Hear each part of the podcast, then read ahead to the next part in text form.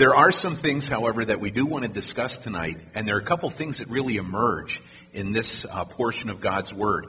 The last time we met together, uh, last Sunday night, we were dealing with the book of Judges, and we had looked at the series of Judges down through Gideon.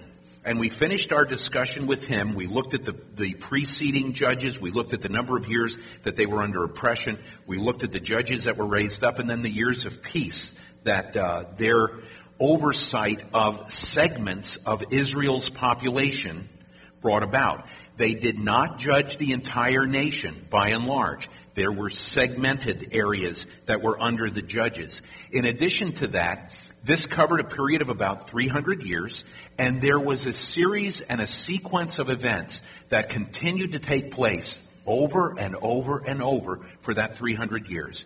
Do you remember what it was? Four, four things took place. Okay, Patty first. Oh, good. One, apostasy. All right. Another, judgment.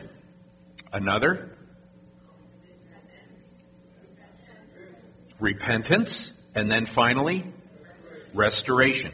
So the Lord would bless them as a people, then they would rebel, they would apostatize, they would move away from the things that the Lord had taught them, then they would come under judgment. God's hand would come down upon them. He would bring these enemies in, and he brought a number of different nations, as we've already seen, to bring judgment against them. Then he would raise up, as the people would cry out for mercy and for God's help, he would raise up judges who would bring them deliverance, and that deliverance would set them free once again to honor and glorify the Lord. But then as time would go on, they would forget the Lord. And they would move back into their apostasy. They would move back into their rebellion. Their, uh, in, in some cases, even their idolatry. And uh, that, that became a real problem for them. By the way, does Israel have a problem with idolatry today? I know I'm getting way ahead of myself, but I, I want to throw this in so we have a perspective. Do they have a problem with idolatry today? It doesn't seem so. What, what idolatry do they have? Their land?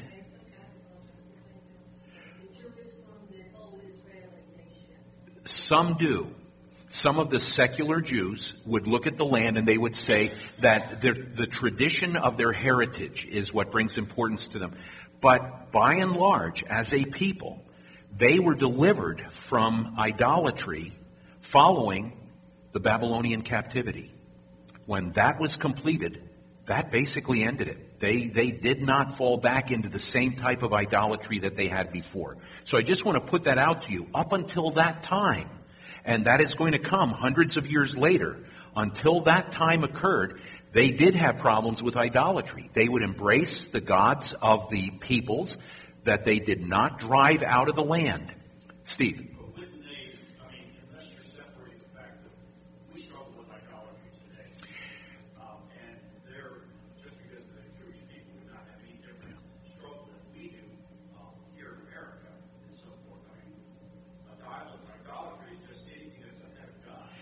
And that's how we would define it today. But if you look as Israel goes through its history, the only time idolatry was identified on their behalf by the Lord was when they gave their attention to that which was a God of the foreign peoples.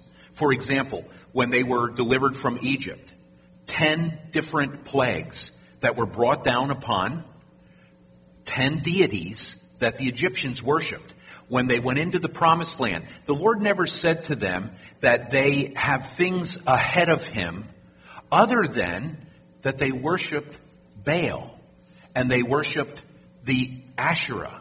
And so as a result of that, there was this, I guess you might say, formal idolatry. I know what you're talking about today as spirit led believers. Anything that we allow to come between us and the Lord can become idolatry. It can be a person. It can be ourselves. It can be uh, material things.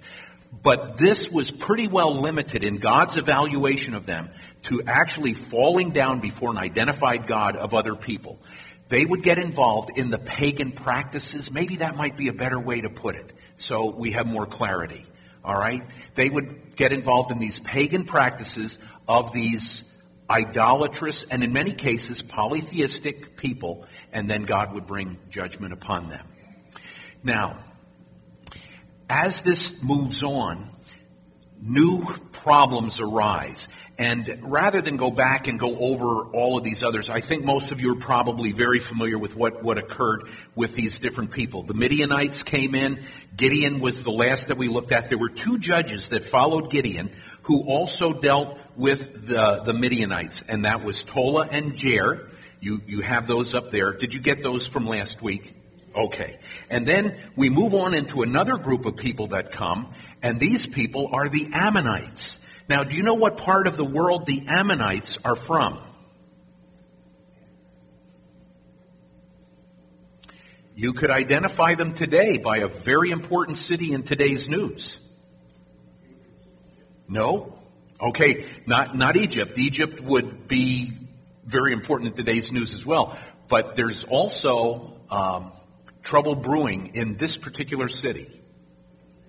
Amman. Ammonites. Amman, Jordan.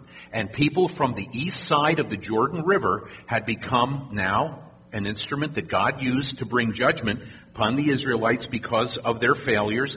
And for 18 years, the Ammonites were involved in, in bringing God's judgment. And then God raised up one of the judges that is really perplexing. And his name was Jephthah. What is it about Jephthah that sticks out in our minds that causes consternation? Let me see if I can get someone else, Patty. I know you, you, you know a lot of these things, which is good. I'm not trying to discourage you, but women are to keep silent in the church. So, ooh. All right, Ken.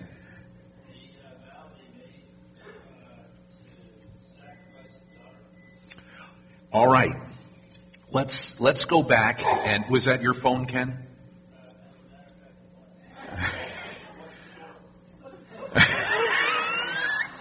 he's, he's shaking his head because that's probably what it is.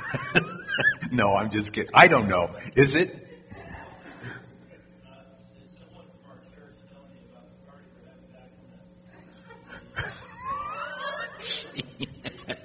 back in Graceland. Okay, listen, as soon as this service is over, all of you go back to Graceland and enjoy a party back there. All right. Here's what happened. This man Jephthah was raised up by God, and Here's what's hard for us to lay hold of. The days of the judges were so confusing. They were days in which, as we have already recognized, every man did that which was right in his own eyes. And we would like to have an opinion as we read through the scriptures that whenever Israel is involved, there is an acute awareness of who God is and what he is trying to do. That is not the way it was the people had a very mixed perspective of who God was. And the mixture came from that which they had learned from the law, from the oral traditions of their forefathers that were passed down to them, mixed with the paganism of the people with whom they had been interacting now for a long, long time. So the way they looked at life was very, very different than what we might expect a people who had been set apart by God to be living. Here is a man by the name of Jephthah who is deeply influenced by pagan philosophy, yet he is a man that God sets apart and uses. And in the midst of his pagan concepts and in the midst of his uh, inappropriate perspectives on who God is and what God desires, he makes a very rash vow. And the vow is this God, if you give me victory over the Ammonites, the first thing that comes out of my house I will offer as a burnt offering to you. God gave him victory. He comes home. And the first to come out, he was expecting probably one of the animals to come out that he would see. The first is his daughter, his only daughter. Now, to, to see how confusing this time is, and by the way, we're going to look at how confusing this time is in a, in a lot more detail in just a few minutes. But to see how distorted this, this time of history is, he tells his daughter about the vow that he has made, and her response is, Give me two months so that I can bewail my virginity. I have never been married. I will never have a family. I would like two months. And the Bible says that, that uh, Jephthah's daughter and her friends went up into the mountains, and for two months they expressed their sorrow, and then she came back, and then what did her father do? Did he kill her?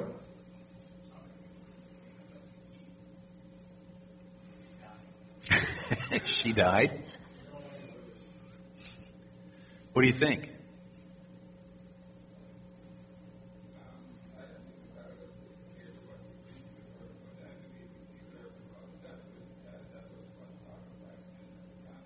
Yeah. There are those who believe that what happened was he consigned her to perpetual virginity, that she would never get married, and that this would be the sacrifice that was made. That does not do justice to the text it appears he killed her. He carried out his vow. It shows you the distorted perspective people had of God. Does God ever demand a human sacrifice?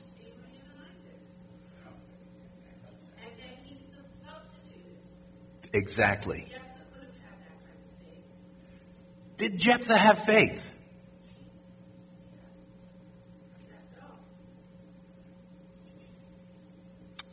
Come on, let's get in on this. Edie? Pardon me? I'm sorry, not Edie. Evie.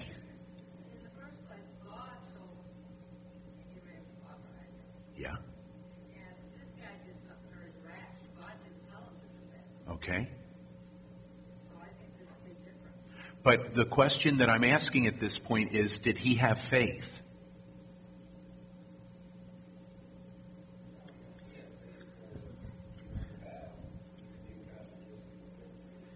But he made a deal with God. This is one of the things I wanted us to take time to discuss, but I thought we'd get to it a little bit later in our view of Judges. But now that we're there, we're going to take time. Go ahead.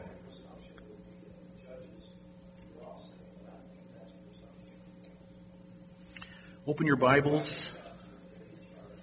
Open your Bibles to Hebrews chapter 11.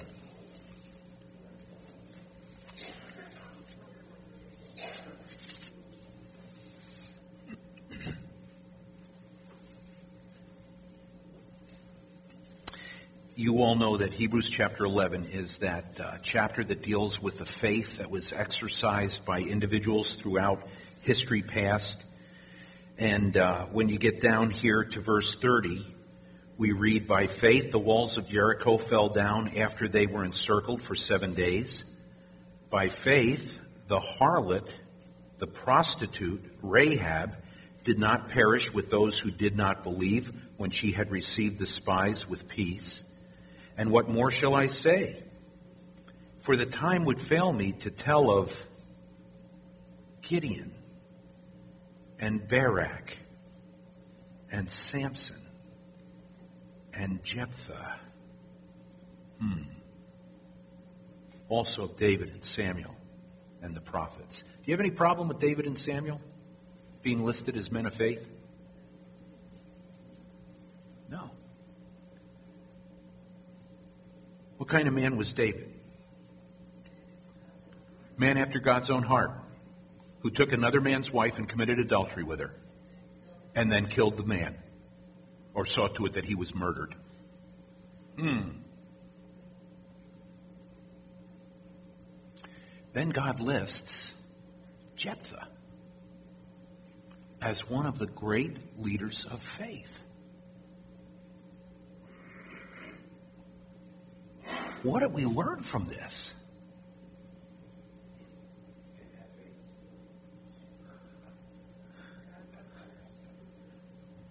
I, I prefer your answer to John's.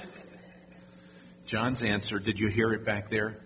You can be you can have faith and be pretty messed up. But God favors sinners. Ken?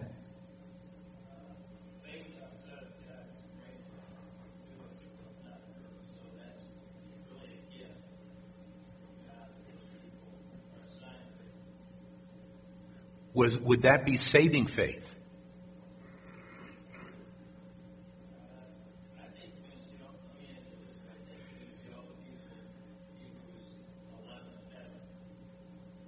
So what you're saying is that that would be saving faith.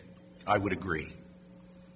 I think that these people are people who were terrible sinners who by the grace of God exercised faith in what God told them to do, and in spite of their imperfections, they were granted forgiveness and salvation because of their faith.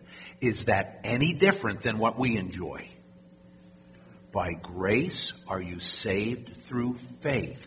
Our tendency is to believe that there's, there's got to be a measure of goodness in any person that God is going to save. How much goodness do you have to have before God will save you?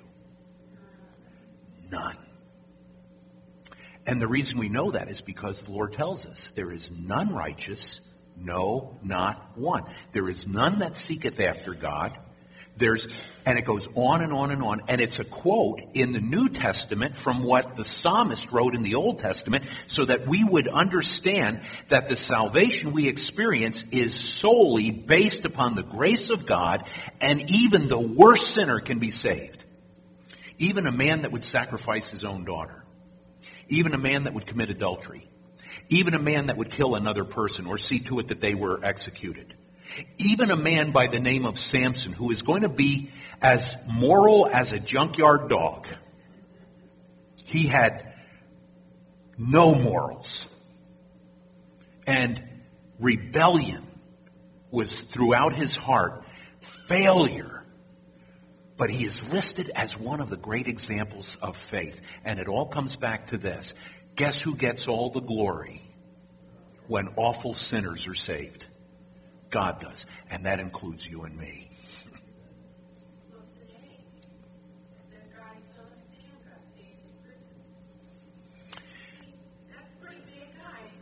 Absolutely.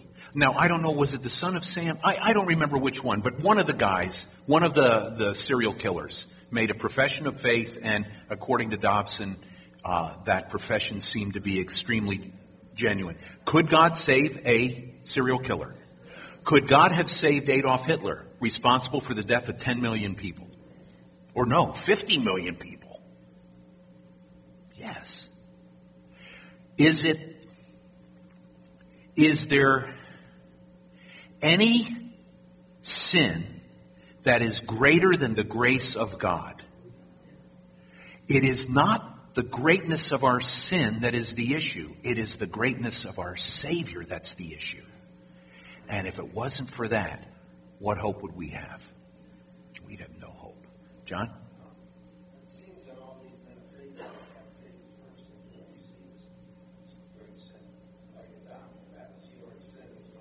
Mm-hmm. Yeah. Okay.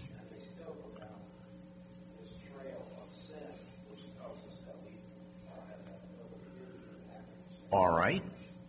Does, does that ring a bell with any of you that we have the capability to commit any sin after we're saved that we had to commit before we were saved? I think there's only one sin we can't commit the sin of unbelief. You can't undo what God has done. But could you kill someone? You could. We would hope you wouldn't. Could you commit adultery? How many saved people have done that? How many pastors have done that? Who have been teaching their, their people for years and years about purity. And then they fall into sin.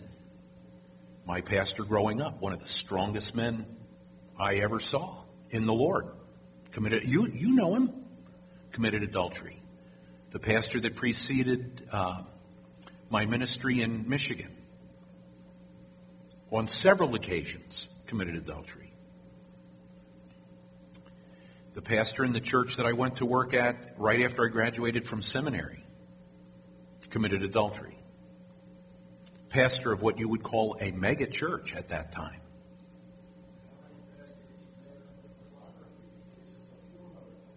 How many people in this auditorium tonight are into por- pornography? If statistics tell us anything that's accurate, some of you are. And you need to understand, you are playing with fire. Will God still extend his saving grace and keep you sealed until the day of redemption? Yes. Can you walk in obedience to him and bring honor and glory to his name while you're doing that? No. Can he take you home early? Absolutely. It's part of the reason why we need to pray for each other. None of us are beyond committing horrible acts of sin. And I think the judges show us that, especially in light of what we read in Hebrews chapter 11. Because God says these are people of faith, but boy, did they mess up. Every moment, we need to be careful.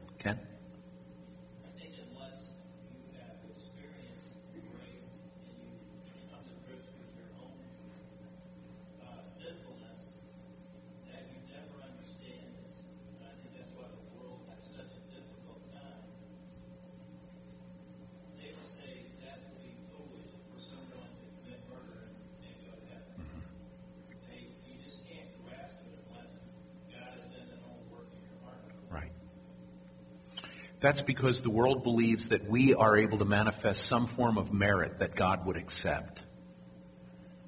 I don't know that I fully understand my sinfulness, to be honest with you. I don't know that I really grasp it. I mean, I know the right words to say. Oh, I'm a filthy, rotten, low down sinner. I know.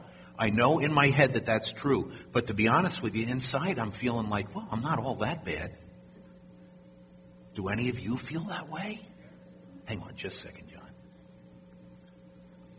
I don't know that I fully grasp the depths of the grace of God personally. I know the right words. I've been taught all the right words. I will teach all the right words and all the right concepts. But when it comes right down to it, I don't know that I fully understand that in God's sight, apart from Christ, I am just as filthy and vile as the worst sinner that ever lived because there is a natural tendency within us to see ourselves as something better than what we really are. And here's what I know. Apart from the grace of God, I am condemned and lost forever. And I deserve it. Now I'll tell you that, but in my heart, I don't know. Is it bad for me to admit stuff like that? I, well, yeah, and you know what? Over the years, every pastor I've ever had, I thought was somebody that was up on some pedestal somewhere and they could never do anything wrong. And they kind of presented themselves that way too. All I know is I don't get it all. All I can do is say, Lord, thank you for your grace. I look back on my life and I know this. The only reason I did not go into the same sins that some of my buddies went into is because God prevented me from doing it and getting into it. And it was His grace. I look back, would have been so easy to make a different decision, to go a different direction. And it was, I, I say, why, why am I here at Grace Baptist Church? And it's only because of God's grace. I do not belong here apart from God's grace. Do you all understand what I'm trying to say here? You don't belong there either. Now we know that, but I think we're going to have to wait till we get to eternity to fully grasp it. And then when we see the glory of the Savior, we will understand the horrors of our sin. Right now, I don't know. Just being honest. John? Can you speak up so? two things is that first, we don't understand because we have no reference to what perfection is. Until we get that reference, when we get there, then we can understand how bad we are. Plus, I think if we understood how bad we were, I don't know if we could function. I think that is part of God's mercy also, not that we really understand how terrible people we are. And if we knew that, and we knew His perfection and saw, it, I don't know if we could function. I don't know what we It does seem that anyone on earth that saw the glory of God fell before him in absolute abandonment of themselves. Isaiah, I am a man of unclean lips, fell before the Lord. Um, no man has seen God, but men have seen his glory. I think that's what happened with Moses. Well, let's take heart in the fact that one day we will see that glory because of his grace. Edith?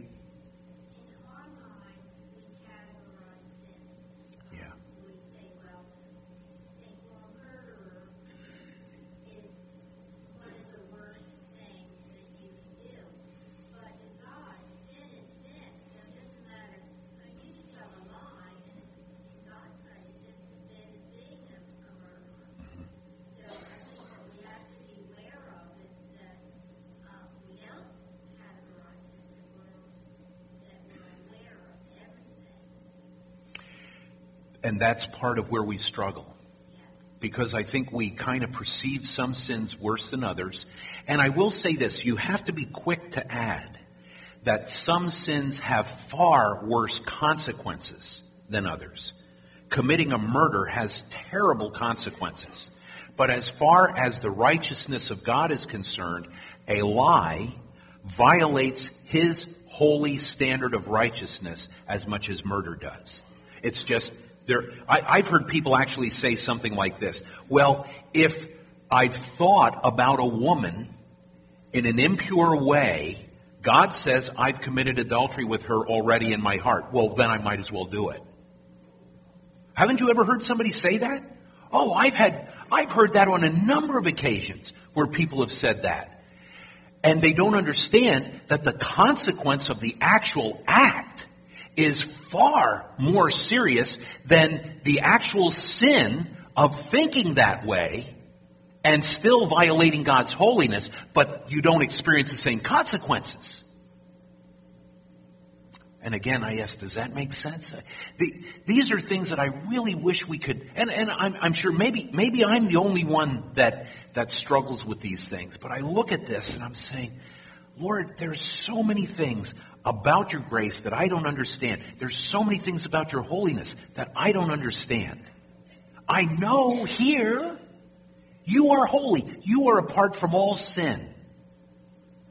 But sometimes I, I, I'm not all that bad. And then the Lord says, Yes, you are. You're worse than you think. Yes.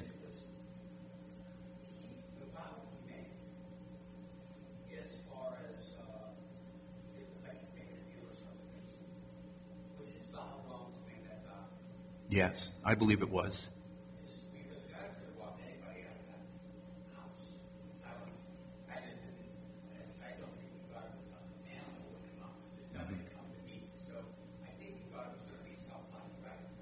No. means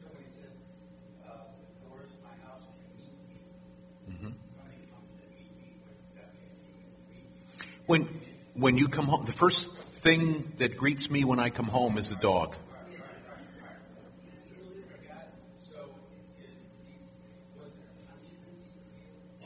No.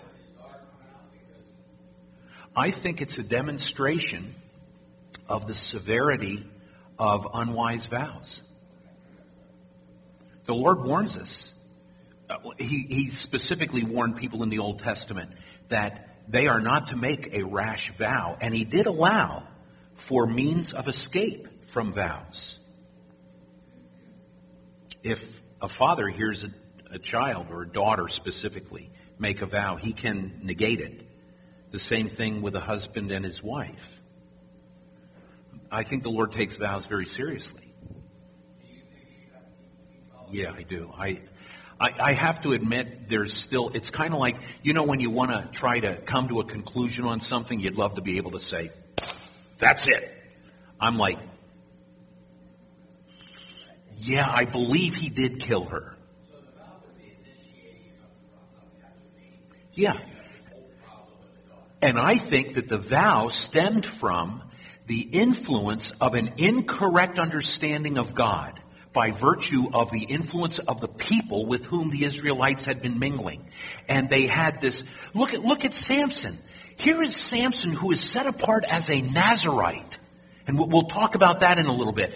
He's set apart as this Nazarite who is to live a holy life before God, fully dedicated to God. And what does he do? He goes around sleeping with all these different women, and he ultimately um, violates God's trust or his trust with God by revealing the where his strength was and his strength was not in his hair. His strength was in the the commitment that he had before God that this was part of the issue. And graciously God still used him. Patty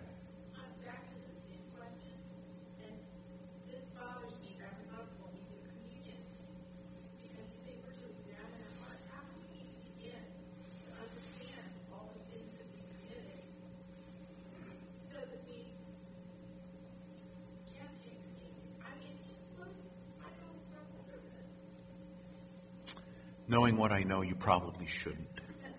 No, no. I do have an answer for that, though. Uh, one of our professors addressed this, and I hadn't thought about it until he did.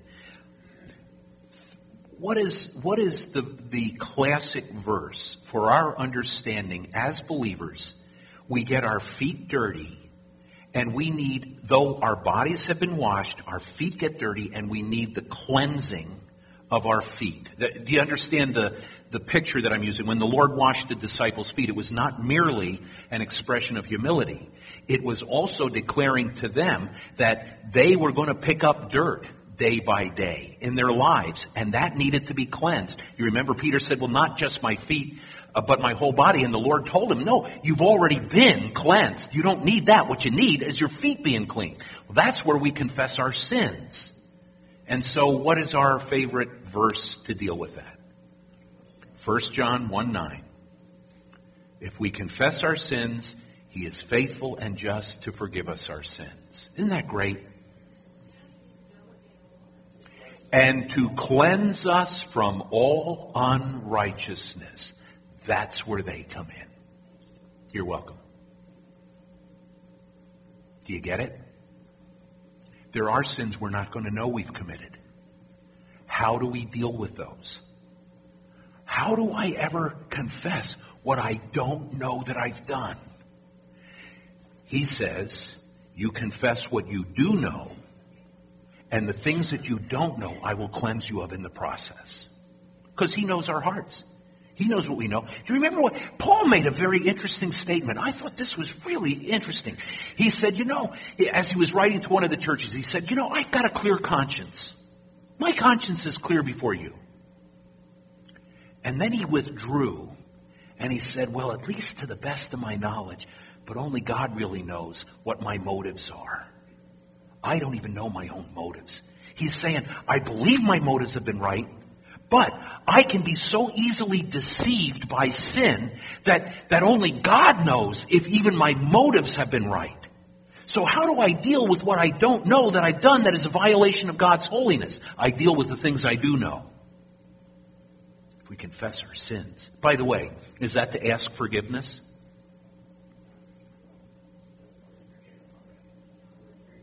It's to agree with God. This is so hard for us because once again, we're taught from little on, ask God to forgive you. When God makes a promise, do we have to ask Him?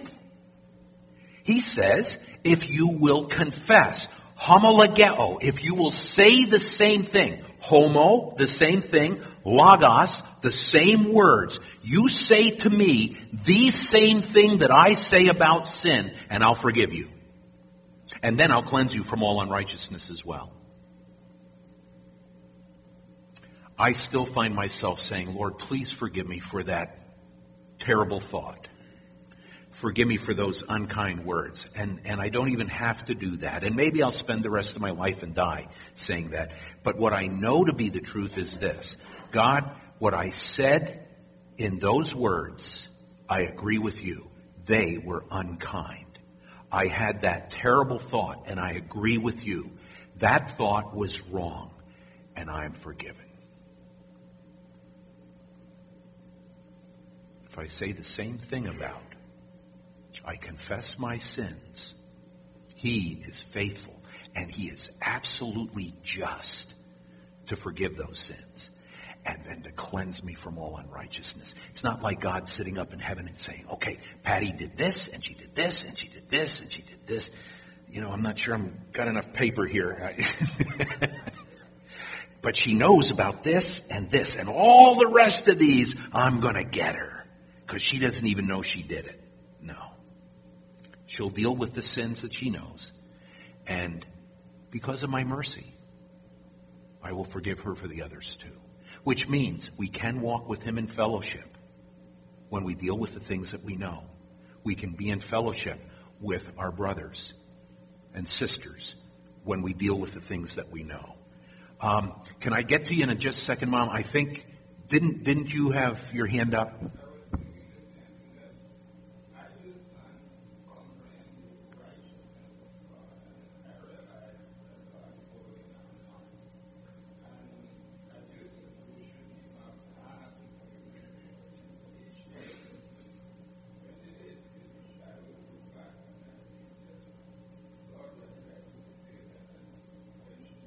Yeah.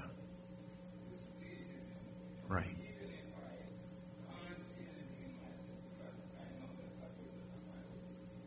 Right.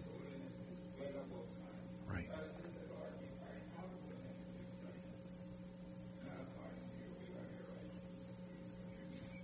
Yes.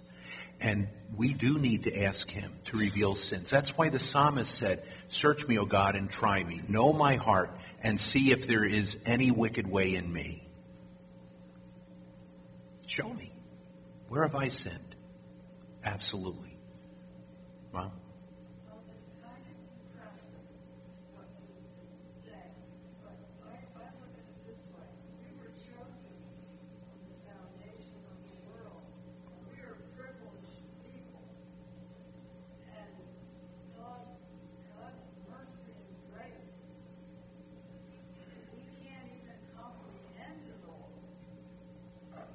So I, I just I think, yeah, I know, I don't like maybe even at times, but I, I know that it, uh, I, I'm still chosen from the beginning of the, for the foundation of the world. And I rest in that. I'm never gonna be perfect, did you know that? Everybody knows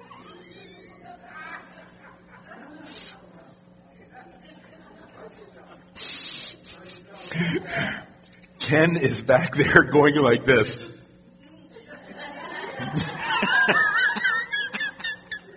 the same thing happened this morning. Um, I was going to kind of conclude the service with some comment about the football game and who I thought was going to win and so forth. And Larry is standing over there and he's going, Sometimes I just walk into places where I'm just going to chop my legs right out from under me. And mom, I have nothing to say to what you have just said. I listen. I hope this is not depressing. Frankly, if anything, this should be the most uplifting thing in the world for this simple reason: it isn't what I can do. It's His grace. And when I, when I see the Lord and what He has done for me, even though I can't fully understand the depths of that grace, I know it is grace. And that I do know. And I know that I'm going to be with the Lord because of His grace, because of His keeping me. I'm not hanging on to Him. He's hanging on to me. And I will be with Him one day. And that is a great thing. But I need to keep that in perspective. I will be with Him one day to bring glory to His name, not to rescue me from hell. That's the benefit I enjoy. But our purpose is to bring glory to God. We have really gotten it messed up. We believe the most important thing in the world is to get people rescued from going to hell. God can do that at any moment He chooses. But for some reason, even the lost will bring glory to Him. And that's the bottom line. And that's, that, that's what we should be living for. the glory of God, and then enjoying the grace of God in the process of doing that.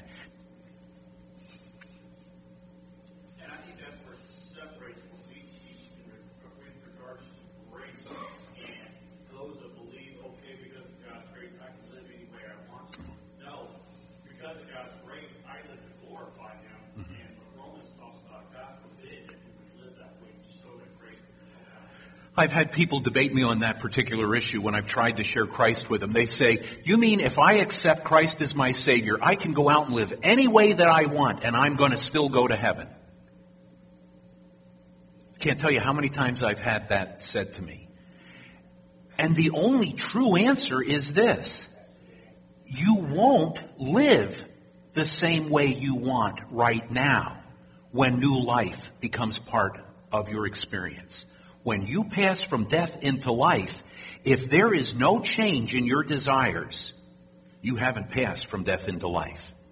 You are still dead in trespasses and sins. And the person that says, I can just go on sinning, I, frankly, what happens sometimes, I, I worked with kids when I was younger and I worked at a Christian camp. And there were kids who honestly would give testimonies that basically said, they didn't put it in these words, but I have a fire escape in Jesus. And I'd look and I'd say, no, you don't. Now, I'm not their final judge, so I might be wrong. But the bottom line is, if you have no compunction, if that's the correct word, against sin, there has not been regeneration. There might have been some renovation, but not regeneration. Because those who know the Lord cannot continue in sin as a pattern of life. It's present tense, as an ongoing pattern of life. Can you still commit acts of sin? Yes. Can you go on sinning as a pattern of life? No. If you do, you're not born again. Those are God's words. Those, those aren't mine.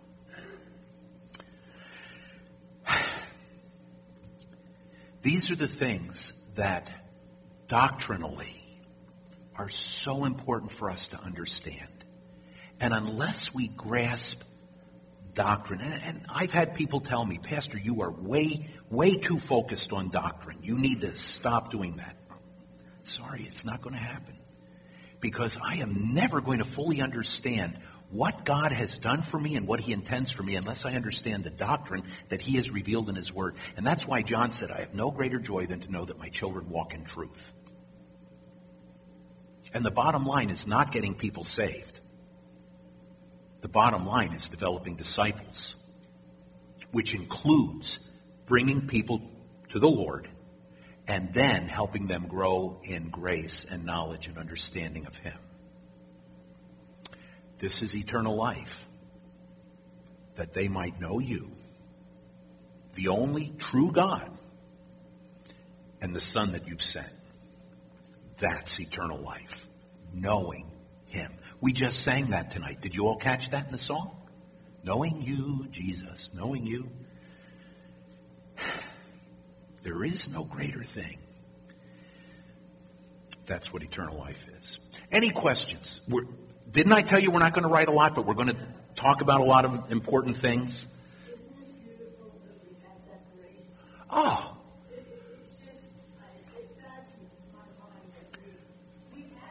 yeah. You know what? I think you've been a little worked up about this, haven't you? Good. And that's exactly what it should do. It should cause us to fall to our knees and say, Lord, thank you for your grace. Apart from that, what do I have? I have nothing. Good. Thank you, Ruth. I appreciate your sharing that. That's when we stand before the Lord. You think any of us is going to say, you know what? I pastored a church of 12,000 people. Well, look around. There's not 12,000 people here. no. I'm here because of your grace, and I thank you. And nothing else. Dick? There are different types of grace. There is saving grace, and then there is living grace. People that are, and you'll hear the word gracious used, but a person who is filled with grace is a person whose conversation is as uh, being seasoned with salt, as opposed to the harsh, driving. That is a living grace. That is a grace that says to others, I know that you fell in this sin and you are repentant and I'm going to do everything I can to help you be restored. Instead of saying, oh, look at that filthy, rotten sinner. Do you understand? This is living grace. This is saving grace. And the two are very different. Well, they're from the same source, but have a different outworking. Anything else? George? Yes. It is David.